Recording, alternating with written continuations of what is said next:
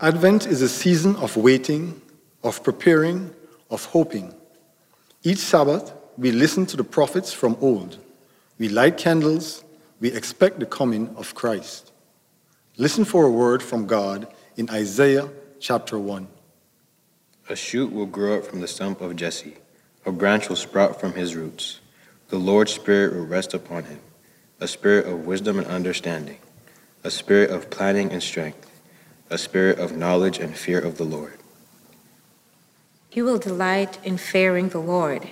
He won't judge by appearance nor decide by hearsay. He will judge the needy with righteousness and decide with equity for those who suffer in the land. He will strike the violent with the odd rod of his mouth. By the breath of his lips, he will kill the wicked. Righteousness will be the belt around his hips, and faithfulness the belt around his waist. The wolf will live with the lamb, and the leopard will lie down with the young goat. The calf and the young lion will feed together, and the little child will lead them. The cow and the bear will graze, their young will lie down together and the lion will eat straw like an ox. A nursing child will play over the snake's hole. Toddlers will reach right over the serpent's den. They won't harm or destroy anywhere on the holy mountain. The earth will surely be filled with the knowledge of the Lord, just as the watcher covers the sea. On that day, the root of Jesse will stand as a signal to the peoples. The nation will seek, seek them out, and his dwelling will be glorious the Word of God. May this light point us to the coming light of Christ.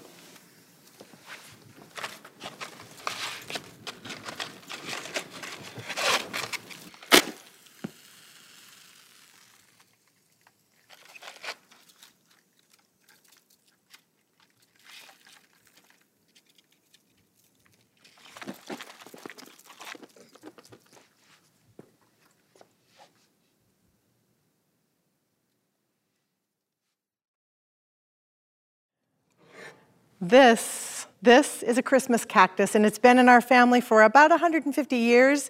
It came from a great grandmother, and all of the relatives have a clipping from this cactus. In fact, all of the siblings and the, the uh, cousins, the youngest member of the family, who's not even to this holiday, even she has part of this Christmas cactus growing in her house, 150 years old. This Christmas cactus, however, I'll come back to in a moment, it, it happens to trouble me. You just heard a reading, a reading from Isaiah, the prophet Isaiah. The Christian faith community reads prophets during Advent. These weeks leading up to Christmas, we call them Advent, while we are anticipating and longing for and waiting for the coming of Christ. For centuries, Christians read the prophets before Christmas. A few hundred years after Jesus actually lived on this earth, Christians hit rewind on the story rewind from the babe born in Bethlehem, they reached for the prophets, insisting that we read prophets right alongside Matthew and Luke, that somehow something is to be gained by reading Malachi and Zephaniah and Micah and Isaiah in December. Early Christians, they chose to absorb images from the prophets before celebrating the birth of Jesus. It's kind of like eating your vegetables before dessert, the fiery stuff first. Seems appropriate in 2020 the year Advent meets pandemic. Millions of Christians around the world, thousands of Christians here in Riverside, they will listen to the prophet Isaiah this December. So, in solidarity, we sit alongside and listen as well. We are far from the Bethlehem stable, but we are so close to the Bethlehem story. Rather than harvest the promises of Isaiah for our own purposes, I invite you to hear them as real life for real people who live inside a collapsing story. Can we read these promises first for the people living in that time, not primarily for people living in end times? One familiar promise from Isaiah we will read each week. In fact, the Nicholson family, they just read for us our passage for today, Isaiah chapter 11, beginning with verse 1. If you have a Bible, this is a great time to open it. A shoot will grow up from the stump of Jesse. A branch will sprout from its roots. The prophet Isaiah, one part prophet, one part poet, and he paints this image we don't see often in the middle of a city a tree stump So maybe you have one in your yard, maybe you have one you want removed from your yard. That's about as close as we typically get to a tree stump in our urban setting. The obvious ob- observation a tree stump used to be a tree. Where there was a tree, only a stump remains. A stump, it's a signal of a life that's over and done. A stump alone, what is it good for, really? For sitting on or jumping off of? A stump signals the end. The future of a stump is to be extracted, kind of like a cranky tooth, pulled up and pulled out. What good thing comes from a tree stump? It helps us if we peek back to Isaiah chapter 10 and we catch the closing scene there and see that all the trees have been cut down. They've been leveled by God, the prophet says. The trees, for the poet, represent trouble, nations and powers and privilege pressing down over the people. The trees are all gone. Imagine a day, the prophet Isaiah says, you wake up and the trees are gone, your troubles are gone. You look out in the forest and all you see are stumps. There is a day coming, you'll, you'll not see your oppressor, Assyria, marching towards you for war. Because something new is moving into the neighborhood. Look, there's a sprout, a shoot.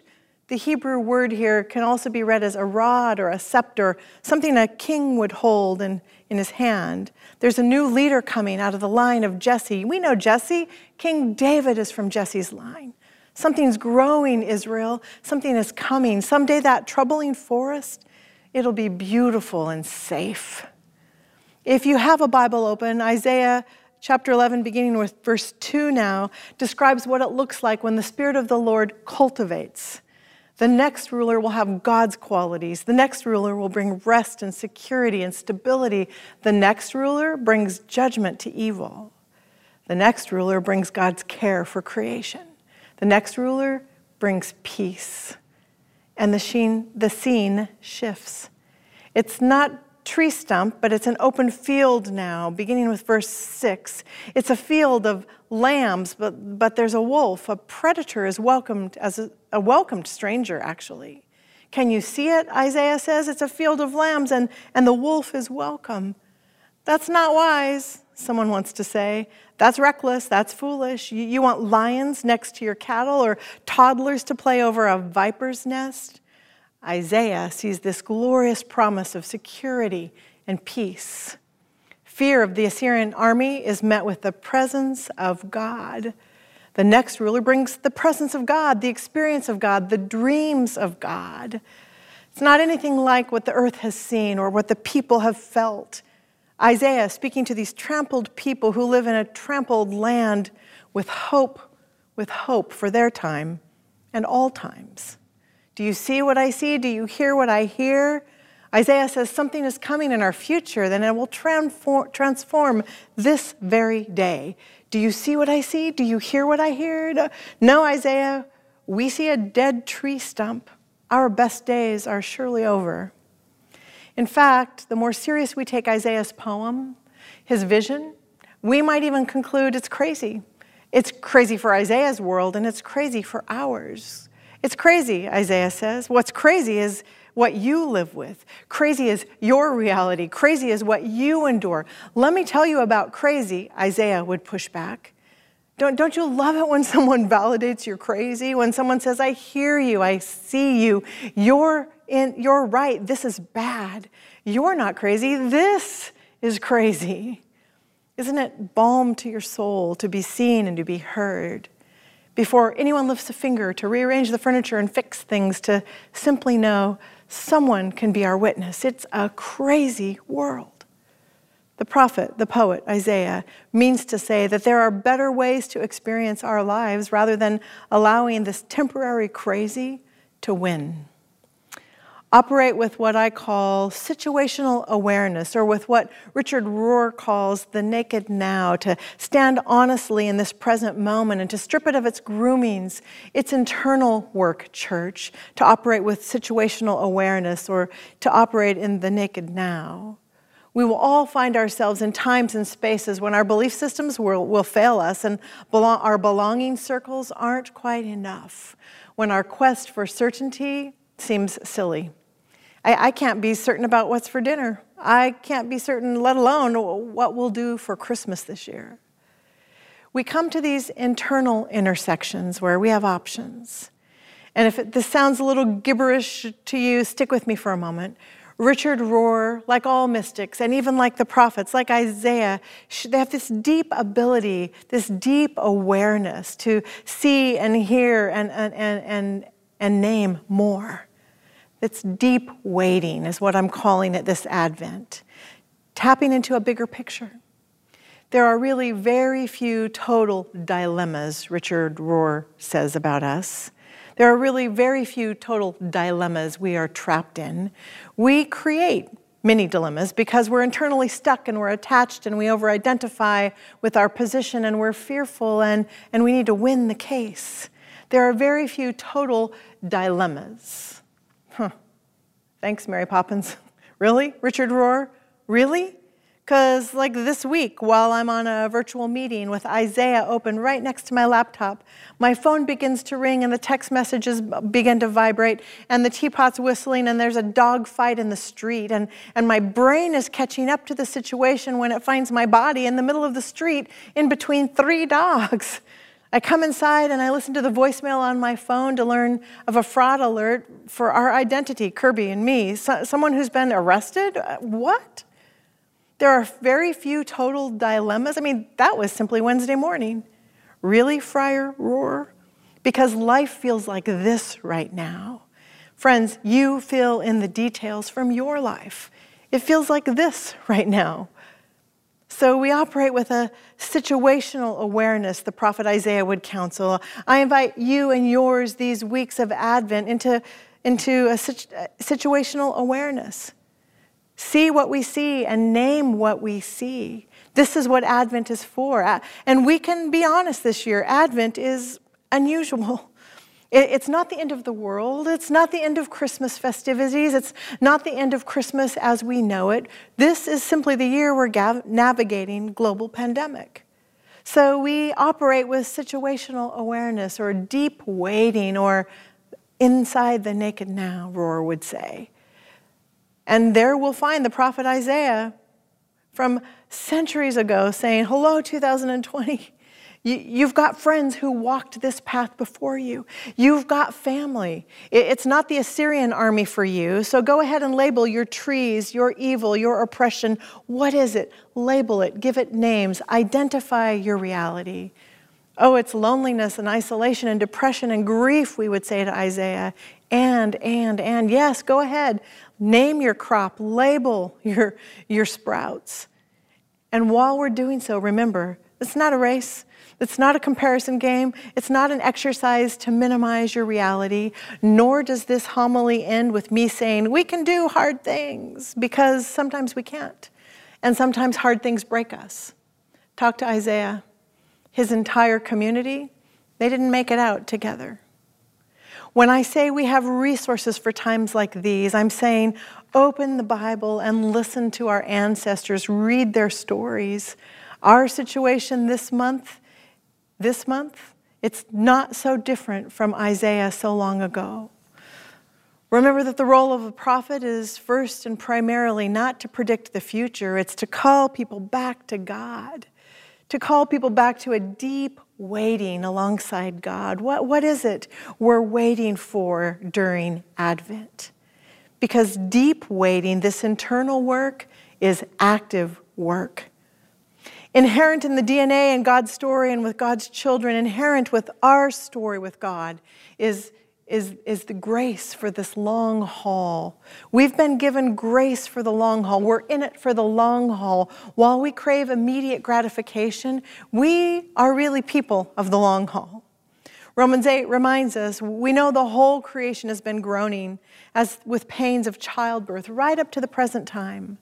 Not only so, but we ourselves who have the first fruits of the Spirit, we groan inwardly as we wait eagerly for our adoption, sons and daughters, and the redemption of our body.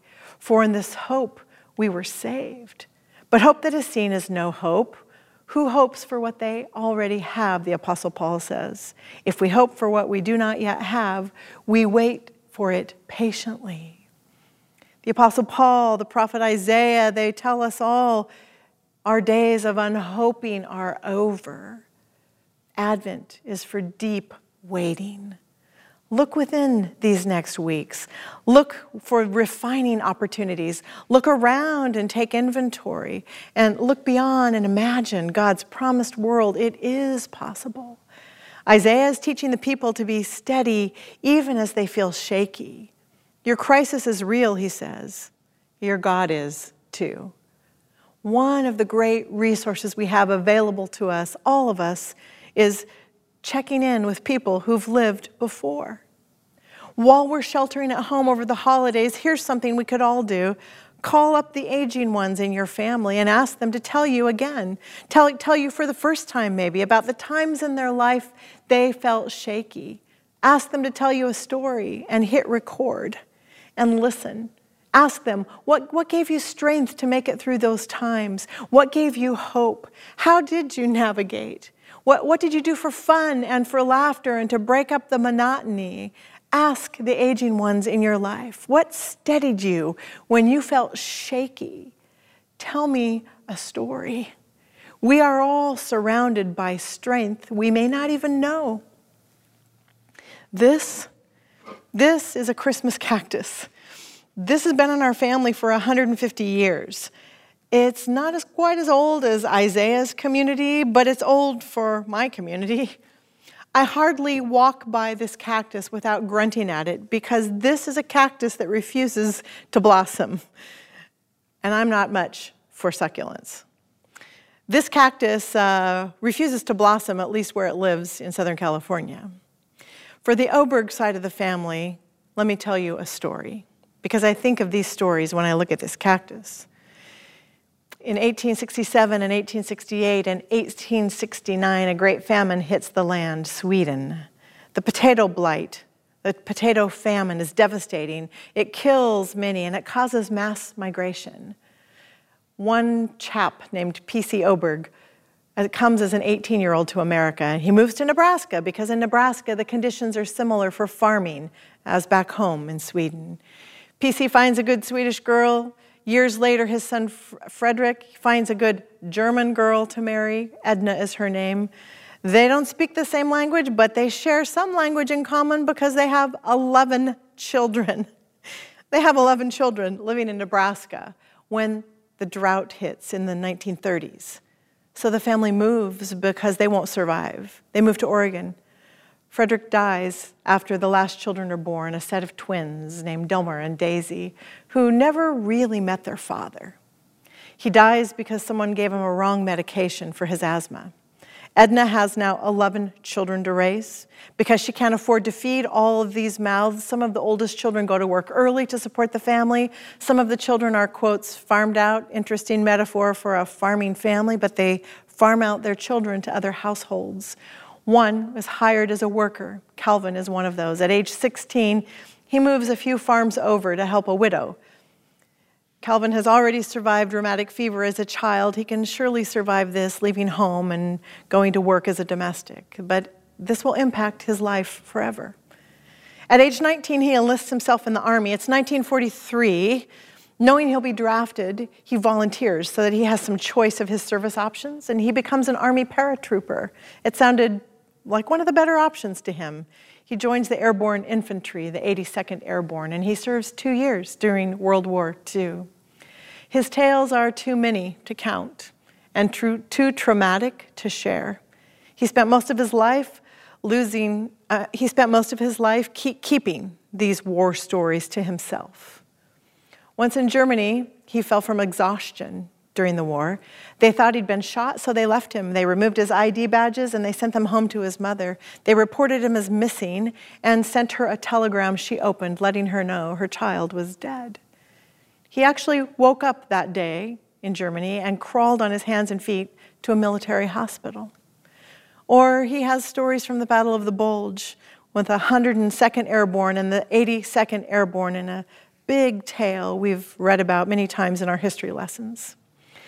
Calvin describes what it's like to see the tanks coming and to shoot bazookas at the tanks and try to blow the tracks off the bottom of the tanker to, to disable their movement. It's the only way, the only hope to, uh, to go against a tanker. Another time, he jumped into a foxhole and he was pushed out because there was no room. So he jumped into the next foxhole over just as ammunition exploded, blew up the entire foxhole, and he watched his friends die. He served with great delight in Eisenhower's guard, greeting Eisenhower day by day by day. He traded his cigarettes for other rations since he didn't smoke. He brought home a German sword, one of those, one of those uh, war toys he bought home. He traded it for a bunch of cigarettes. And he, he, bought home, he brought home a set of books that they found decades later in the garage, books he never opened. It was a volume on World War II. Why did you never open this, Dad? Why would I want to read about that? I, I lived through it. War's never right. He's discharged to become a mill worker. He eventually transitions to an internship where he learns how to make orthotics for children to walk. And he spends the remainder of his life with the good people at Shriners Hospital in Portland. He raises a family and he cherishes those 10 siblings and their quiver full of children from Kristianstad, Sweden to Oregon. There's just no amount of Ancestry.com that can tell you these tales. And every time I pass this crazy Christmas cactus that refuses to bloom, I imagine my father in law shaped by these chapters of his life. And I imagine my father in law, who cared for these plants, carried by his God, who he deeply trusted. I picture him trimming the cactus and feeding it and setting it out in the cold Oregon night sky to force new growth. Every year they watched this plant. Will we see a shoot? Will we see it blossom there this year? Will we see those pink, crisp little buds? We caught it one year in our house. One year in our house, this cactus did blossom. We screamed and ran, got our cameras with delight, took pictures. The cactus is in bloom. The cactus is in bloom. One year, we did see it. The prophet Isaiah says, a shoot will grow. It'll be a sign to all the nations, and all the nations will see God and they will seek God, and dwelling with God will be glorious. Amen.